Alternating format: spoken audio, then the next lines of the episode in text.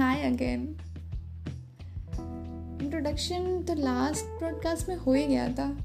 सो so, अभी हम आते हैं अपने लास्ट टॉपिक पे। टॉपिक कह सकते हैं या फिर जो भी। सेटिस्फैक्शन बड़ी चीज़ है ना? बहुत बड़ी चीज़ है। क्योंकि जैसे ही हमारे मूड स्विंग्स होते हैं ना आई I मीन mean, लड़कियों के मूड स्विंग्स जैसे लोग कहते हैं, लड़कियों के मूड स्विंग्स समझ ही नहीं आते हैं दो दो सेकंड में चेंज होते हैं। तो एक्चुअल में ऐसा है कि ये मूड स्विंग्स हमें खुद नहीं समझ में आते।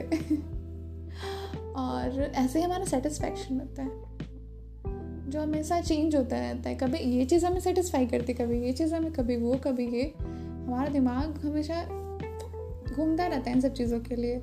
और सेटिस्फैक्शन को सेटिस्फाई करने के लिए हम बहुत सारी चीज़ें करते हैं। लाइक like, कुछ भी अननेसेसरी चीज़ें। और पता नहीं मेरे मेरे थॉट्स ऐसे हैं कि छोटी छोटी चीज़ें भी सेटिस्फाई करती है मेरे मूड को कभी कभी और आई थिंक सबके साथ ऐसा होता होगा ये रिलेटेबल है आपकी लाइफ से। और फॉर रियल टाइम एग्ज़ाम्पल के लिए मेरे इस रूम में एक ग्लास के जार में दो गुलाब जामुन पड़े हैं, जिसको मैंने प्रॉमिस किया था किसी को देने के लिए। बट माइंड काफ़ी देर से मेरे को ये याद दिला रहा है कि प्लीज़ तुम इसे खा लो, क्योंकि इसको खाने के बाद मैं थोड़ा सेटिस्फाई हो जाऊँगा। बट मेरा दिल जो है वो फिर प्रॉमिस को याद करता है कि सामने वाले को याद आ गया इस गुलाब जामुन का। तो फिर क्या होगा मेरा? फिर सेटिस्फैक्शन तो गया।